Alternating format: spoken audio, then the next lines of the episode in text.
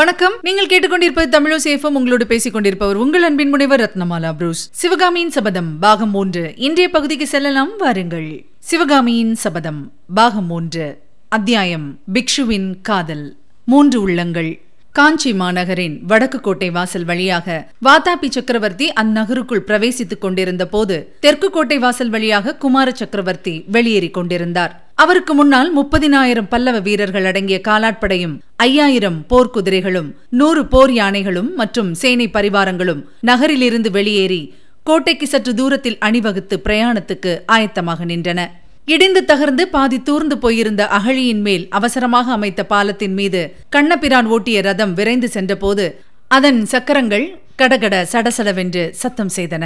ரதத்தில் மாமல்லரும் பரஞ்சோதியும் வீற்றிருந்தார்கள். அகழி பாலத்தை ரதம் கடந்து அக்கறை சென்றதும் பாலம் அகற்றப்பட்டது. உடனே கோட்டை வாசல் கதவுகள் தடார் தடார் என்று சாத்தப்பட்டன. அக்கதவுகளின் தாள்களை போடும் லொடக் லொடக் என்ற சத்தமும் பூட்டுக்கள் பூட்டப்படும் டடக் டடக் என்ற சத்தமும் ரத சக்கரங்களின் கடகட சடசட என்ற சத்தத்துடன் கலந்து கொண்டன.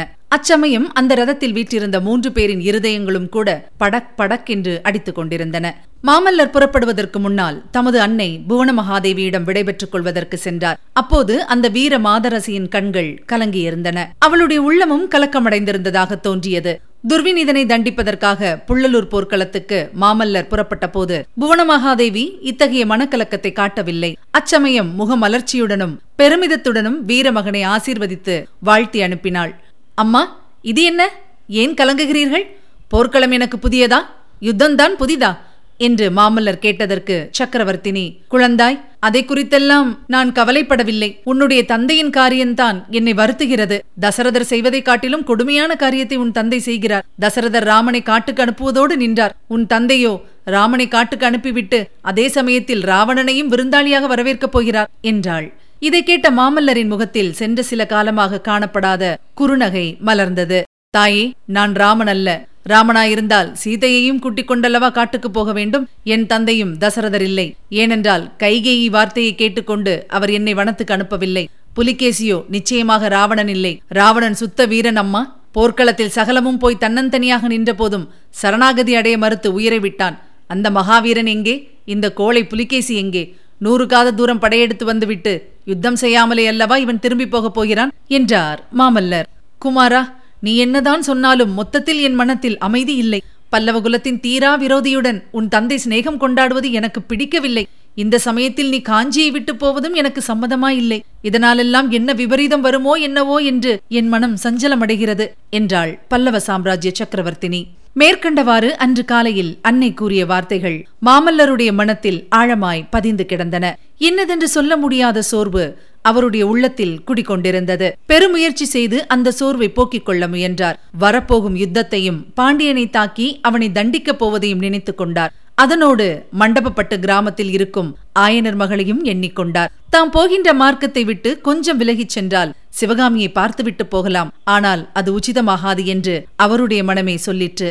புலிகேசியை புறங்காட்டி ஓட செய்துவிட்டு திரும்பி அவளிடம் வருவதாக அல்லவா அன்றைக்கு சொல்லிக் கொண்டு விடைபெற்றோம். பாண்டியனையாவது போர்க்களத்தில் புறங்கண்ட பிறகுதான் சிவகாமியை சந்திக்க வேண்டும். இவ்வாறான பற்பல எண்ணங்கள் அலைமேல் அலையெறிந்து மாமல்லரின் உள்ளத்தை அலைத்துக் கொண்டிருந்தன. தளபதி பரஞ்சோதியும் வழக்கத்தை காட்டிலும் அதிக கடுமையாக தம்முடைய முகத்தை வைத்துக் கொண்டிருந்தார். ஒரு பெரிய பொறுப்பு உணர்ச்சியானது அவருடைய மனத்தில் பெரும் பாரமாய் அமர்ந்து அதை அமுக்கிக் கொண்டிருந்தது. அன்று காலையில் சக்கரவர்த்தி அவரை அந்தரங்கமாக அழைத்து தம்பி உன்னை நம்பித்தான் மாமல்லனை இப்போது போர்க்களத்திற்கு அனுப்புகிறேன். அவனுடைய இப்போதைய மனநிலையில் முன்பின் யோசனை இல்லாமல் முரட்டுத்தனமாக காரியம் செய்வான். அவனுக்கு யாதோர் அபாயமும் நேரிடாதபடி நீதான் பார்த்து கொள்ள வேணும் இந்த புராதன பல்லவ குலம் நீடிப்பதற்கு அவன் ஒருவன்தான் இருக்கிறான். தளபதி பாண்டிய நாட்டு மறவர்கள் மகாவீரர்கள் அவர்களையும் கங்க நாட்டார்கள் என்று நினைத்து விடாதே. எளிதாக அவர்களை புறங்காண முடியாது. ஆகையால் சர்வ ஜாகிரதையாகவே நீ இந்த யுத்தத்தை நடத்த வேணும் என்று சொன்னார். மீண்டும் அவர் மாமல்லனை நீ போர்க்களத்தில் வேல்கள் அம்புகளிடமிருந்து மட்டும் காப்பாற்றினால் போதாது என்று கூறிவிட்டு மர்மமான புன்னகையுடன் மண்டபப்பட்டு கிராமத்தில் இருக்கிறாளே சிற்பியின் மகள் சிவகாமி அவளுடைய கண்ணாகிய கூறிய அம்பிலிருந்தும் காப்பாற்ற வேண்டும். தெரிகிறதா? முன் தடவை துர்விநீதனை தொடர்ந்து போன போது ஏற்பட்டதைப் போல் இந்த தடவை ஏற்பட்டு விடக்கூடாது. போகும் காரியத்தை முடித்துவிட்டு நேரே காஞ்சிக்கு திரும்பி வந்து சேர வேண்டும் என்றார். பரஞ்சோதி விடைபெற்றுக் கொண்டு புறப்பட எத்தனித்த போது கடைசியாக சக்கரவர்த்தி அவரை மறுபடியும் அருகில் அழைத்து தளபதி நான் மண்டபப்பட்டு கிராமத்தை பற்றி சொன்னது திருவெண்காட்டுக்கு பொருந்தாது. பாண்டியனை துரத்தி அடித்த பிறகு உனக்கு விருப்பமாயிருந்தால் திருவெண்காட்டுக்கு சென்று உன் தாயாரையும் மாமனையும் பார்த்து விட்டு வா. என்று அருமையுடன் கூறினார். சக்கரவர்த்தி கூறிய ஒவ்வொரு விஷயமும் பரஞ்சோதியின் பொறுப்பு உணர்ச்சியை அதிகப்படுத்துவதாகவே இருந்தது. ஆஹா மகேந்திர பல்லவர் எப்பேற்பட்ட அபூர்வமான மனிதர்? அவருடைய அன்பையும் நம்பிக்கையையும் இவ்வளவு தூரம் பெறுவதற்கு தான் என்ன பாக்கியம் செய்திருக்க வேண்டும்? ஆனால் அவ்வளவு அன்புக்கும் நம்பிக்கைக்கும் தான் பாத்திரமாக வேண்டுமே? மாமல்லரை பத்திரமாக காஞ்சிக்கு கொண்டு வந்து சேர்க்க வேண்டுமே? திருவெண்காட்டுக்கு போய்விட்டு வா என்று சக்கரவர்த்தி கூறியது அவருடைய பெருந்தன்மைக்கு உகந்தது. ஆனால் அதற்கு இந்த சந்தர்ப்பம் தகுதியானதா? தன்னை இத்தகைய போர்க்கோலத்தில் பார்த்தால் தாயும் மாமனும் என்ன நினைப்பார்கள்? உமையால் ஏற்கனவே நாணம் அதிகம் உள்ளவள் தன்னை அணுகுவதற்கே இப்போது பயப்படுவாளோ என்னவோ? இவ்வாறெல்லாம் தளபதி பரஞ்சோதி எண்ணமிட்டுக் கொண்டிருந்தார். ரதத்தின் முனையில் அமர்ந்திருந்த கண்ணபிரானுடைய மணக்கண்ணின் முன்னால் அடிக்கடி ஒரு காட்சி வந்து கொண்டிருந்தது. விடைபெற்றுக் கொள்ள வேண்டிய சமயம் வந்தபோது கண்ணபிரான் தன் எட்டு மாத குழந்தையின் முகத்தோடு முகம் வைத்து போய் வரட்டுமா கண்ணே? என்று கொஞ்சினான். அந்த குழந்தை அர்த்தம் ஒன்றுமில்லாமலும் அகாரணமாகவும் புன்னகை புரிந்ததுடன் தன் இரண்டு இளந்தளிர் கரங்களையும் நீட்டி கண்ணபிரானுடைய நீண்ட இரு காதுகளையும் பிடித்துக் கொண்டது. மேற்படி நினைவு வந்த போதெல்லாம் குழந்தையின் தளிர்கரங்கள் அவன் காதை பிடித்த இடங்களில் அவனுக்கு என்னவோ செய்தது. மறுபடியும் அந்த மதுரமான ஸ்பரிச இன்பத்தை எப்போது அடையப் போகிறோமோ என்று அவன் மனம் ஏங்கிற்று. அத்தோடு கடைசியாக அவன் புறப்பட்ட போது கமலி கூறிய மொழிகளும் அவனுக்கு அடிக்கடி நினைவு வந்து கொண்டிருந்தன. முன்னெல்லாம் யுத்தத்துக்கு எப்போது புறப்படுகிறாய்? என்று கேட்டுக்கொண்டிருந்தவள் கண்ணபிரான் உண்மையாக புறப்படும் சமயம் வந்தபோது கண்ணா மகேந்திர பல்லவருக்கு இப்படி ஏன் புத்தி கெட்டு போய்விட்டது? வாத்தாபி சக்கரவர்த்தியை விருந்தாளியாக வரவேற்பதாம். பாண்டிய ராஜாவோடு சண்டை போடுவதற்கு மாமல்லரை அனுப்புவதாமே. என் மனம் ஏனோ தத்தளிக்கிறது. கண்ணா எது எப்படியானாலும் என் தங்கை சிவகாமியை மறந்து விடாதே மாமல்லருக்கு நினைவூட்டு என்றாள். இவ்விதமாக அந்த ரதத்தில் இருந்த மூன்று பேருடைய உள்ளங்களும் வெவ்வேறு சிந்தனைகளில் ஆழ்ந்த போதிலும் பதைப்பதைப்பிலும் பரபரப்பிலும் வருங்காலத்தில் என்ன நேருமோ என்ற கவலையிலும் ஒன்றுபட்டிருந்தன. எனவே அவர்களுடைய இருதய துடிப்புகள் ஒரு ஸ்வரத்தில் ஒரே தாளத்தில் சப்தித்தன. இனி கேட்கலாம் அடுத்த பகுதி. ராஜோபச்சாரம். வாத்தாபி சக்கரவர்த்தி காஞ்சிக்கு விஜயம் செய்ததிலிருந்து ஏழு தினங்கள் ஒரே திருவிழா கொண்டாட்டமாயிருந்தது. ஒவ்வொரு நாளும் நகரின் ஒவ்வொரு பகுதிக்கு இரண்டு சக்கரவர்த்திகளும் விஜயம் செய்தார்கள். தினம் ஒரு கோயிலுக்கு சென்றார்கள். ஒரு நாள் காஞ்சியின் கல்விக் கழகங்களை எல்லாம் பார்வையிட்டார்கள். ஒரு நாள் சிற்பக்கலை மண்டபங்களையும் சித்திர சாலைகளையும் பார்த்தார்கள். ஒரு நாள் பௌத்த விகாரங்களுக்கும் இன்னொரு தினம் ஜைனர்களின் கோயில்களுக்கும் சென்றார்கள். ஒரு நாள் இரு சக்கரவர்த்திகளும் பட்டத்து யானை மீது அம்பாரியில் அமர்ந்து நகர் முழுவதும் பவனி வந்தார்கள். பழக பழக இரண்டு சக்கரவர்த்திகளுக்குள்ளேயும் சிநேகிதம் முதிர்ந்து வந்ததாக தோன்றியது.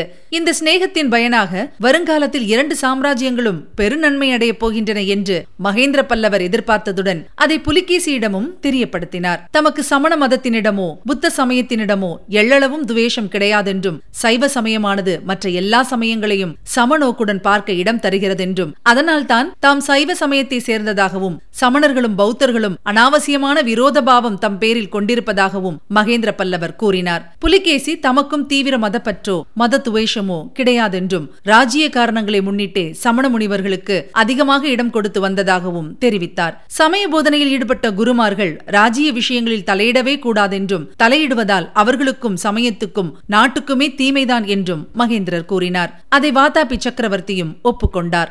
மகேந்திர பல்லவர் உண்மையான சமய பக்தியுள்ள மகான்களாயிருந்தால் ராஜாங்க விஷயங்களில் தலையிடவே மாட்டார்கள். என்று சொல்லி திருநாவுக்கரசர் பெருமானுடைய வாழ்க்கை உதாரணத்தை எடுத்து காட்டினார். அந்த மகானை தாம் பார்க்க முடியுமா என்று புலிகேசி கேட்டதற்கு யுத்த குழப்பங்களின் போது அந்த பெரியவர் இங்கே இருக்க வேண்டாம் என்று நானே அவரை தீர்த்த யாத்திரைக்கு அனுப்பிவிட்டேன். இப்போது எங்கே இருக்கிறார் என்று தெரியவில்லை என்று மகேந்திரர் தெரிவித்தார். புலிகேசி அப்போது பல்லவ நாட்டு மகா சிற்பியை கூட நான் பார்க்க முடியாதோ?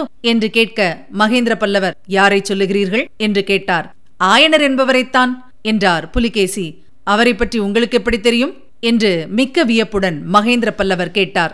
காட்டின் மத்தியில் உள்ள சிற்ப வீட்டை ஒரு நாள் நான் பார்த்தேன். அதனுள் உயிருள்ள பிராணி எதுவும் இல்லை. ஆனால் உயிர் சிலைகள் பல இருந்தன. அதிலும் வெகு வெகு அற்புதமான நடனச் சிலைகள் பல இருந்தன. அப்புறம் விசாரித்தேன். அந்த வீட்டில் ஆயனர் என்னும் மகா சிற்பியும் நாட்டிய கலையில் வல்ல அவருடைய மகளும் வசித்ததாகவும் கோட்டை முற்றுகை காரணமாக அவர்கள் எங்கேயோ போய்விட்டதாகவும் தெரிந்தது. அவர்கள் தற்போது இருக்குமிடமும் தங்களுக்கு தெரியாதோ? என்று வாதாபி சக்கரவர்த்தி கேட்டார். அவர்கள் இருக்குமிடம் தெரியும். அவர்களை அழைத்து வர அனுப்பியிருக்கிறேன். நாளை கூட மகாசபைக்கு அவர்கள் வந்தாலும் வருவார்கள் என்றார் காஞ்சி சக்கரவர்த்தி. அதை கேட்ட புலிகேசி மிக்க உற்சாகமடைந்தவராக காணப்பட்டார். வாத்தாபி சக்கரவர்த்தி காஞ்சி நகருக்குள் பிரவேசித்த எட்டாம் நாள் அவருக்கு பிரிவு உபச்சாரம் நடத்துவதற்காக காஞ்சியின் பிரதான சபா மண்டபத்தில் பெரிய சபை கூடியது. அந்த மகாசபையில் பல்லவ சாம்ராஜ்யத்தின் மந்திரிகள் அமைச்சர்கள் தளபதிகள் வர்த்தக செல்வர்கள் முதலியோர் வீற்றிருந்தனர். இன்னும் சைவ வைஷ்ணவ சமய குருமார்கள் வடமொழி வித்வான்கள் தமிழ் மொழி புலவர்கள் இரு பாஷைகளிலும் கவிபாட தெரிந்தவர்கள் சங்கீத வித்வான்கள் சிற்பிகள் சித்திரக்காரர்கள் முதலியோரும் வரிசை கிரமமாக வீற்றிருந்தார்கள். மேலே கூறப்பட்ட கூட்டத்தாருக்குள் பிரமுகர்கள் வாதாபி சக்கரவர்த்திக்கு அறிமுகம் செய்து வைக்கப்பட்டார்கள். வடமொழி தென்மொழி ஆகிய இருமொழிகளிலும் வல்ல புலவர்கள். அந்த மகத்தான சந்தர்ப்பத்துக்கேற்ற கவிதைகளை புனைந்து பாடினார்கள். இரண்டு சக்கரவர்த்திகளில் எவரையும் தாழ்த்தாமலும் ஒருவரையும் அதிகமாக உயர்த்தாமலும் சமமான புகழுரைகளை நிறைத்து புலவர்கள் பாடிய கவிகள் அவர்களுடைய கவித்திரத்தை காட்டிலும் அவர்களுடைய லௌகீக ஞானத்துக்கே சிறந்த உதாரணங்களாயிருந்தன. பிறகு சாம்ராஜ்யத்தின் சங்கீத வித்வான்கள் தங்களுடைய வித்வத்தை காட்டினார்கள். மகேந்திர பல்லவரால் புதிதாக அமைக்கப்பட்ட ஏழு நரம்புகள் உடைய பரிவாதினி என்னும் வீணையை புலிகேசி பரிசீலனை செய்து மிகவும் மகிழ்ந்தார். இவ்வாறு நேரம் போய்க் கொண்டிருந்தது. ஆனாலும் மகேந்திர பல்லவர் வாத்தாபி சக்கரவர்த்தி இருவருமே கொஞ்சம் மன அமைதியின்றி பரபரப்பு உள்ளவர்களாக காணப்பட்டார்கள்.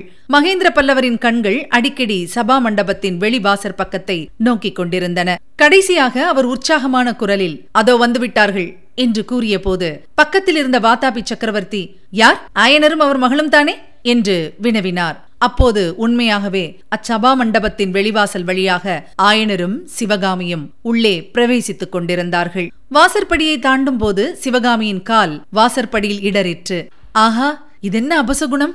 என்று எண்ணமிட்டுக் கொண்டே சிவகாமி மானின் நடைபெற்ற மயிலைப் போல சபா மண்டபத்திற்குள் பிரவேசித்தாள். இதுவரை நீங்கள் கேட்டது சிவகாமியின் சபதம் பாகம் ஒன்று. வழங்கியவர் உங்கள் அன்பின் முனைவர் ரத்னமாலா புரூஸ். சிவகாமியின் சபதம் என்ற எமது இந்த ஒலிப்புத்தக முயற்சிக்கு நீங்கள் அளித்து வரும் அன்பிற்கும் ஆதரவுக்கும் மிக்க நன்றியை தெரிவித்துக் கொள்கிறோம். தொடர்ந்து கேளுங்கள் நண்பர்களிடமும் பகிருங்கள். அவர்களும் தேன் தமிழ் சுவை பருகட்டும். மறவாமல் சப்ஸ்கிரைப் செய்ய சொல்லுங்கள். மீண்டும் அடுத்த பகுதியில் சந்திக்கலாம். இணைந்திருங்கள் மகிழ்ந்திருங்கள்.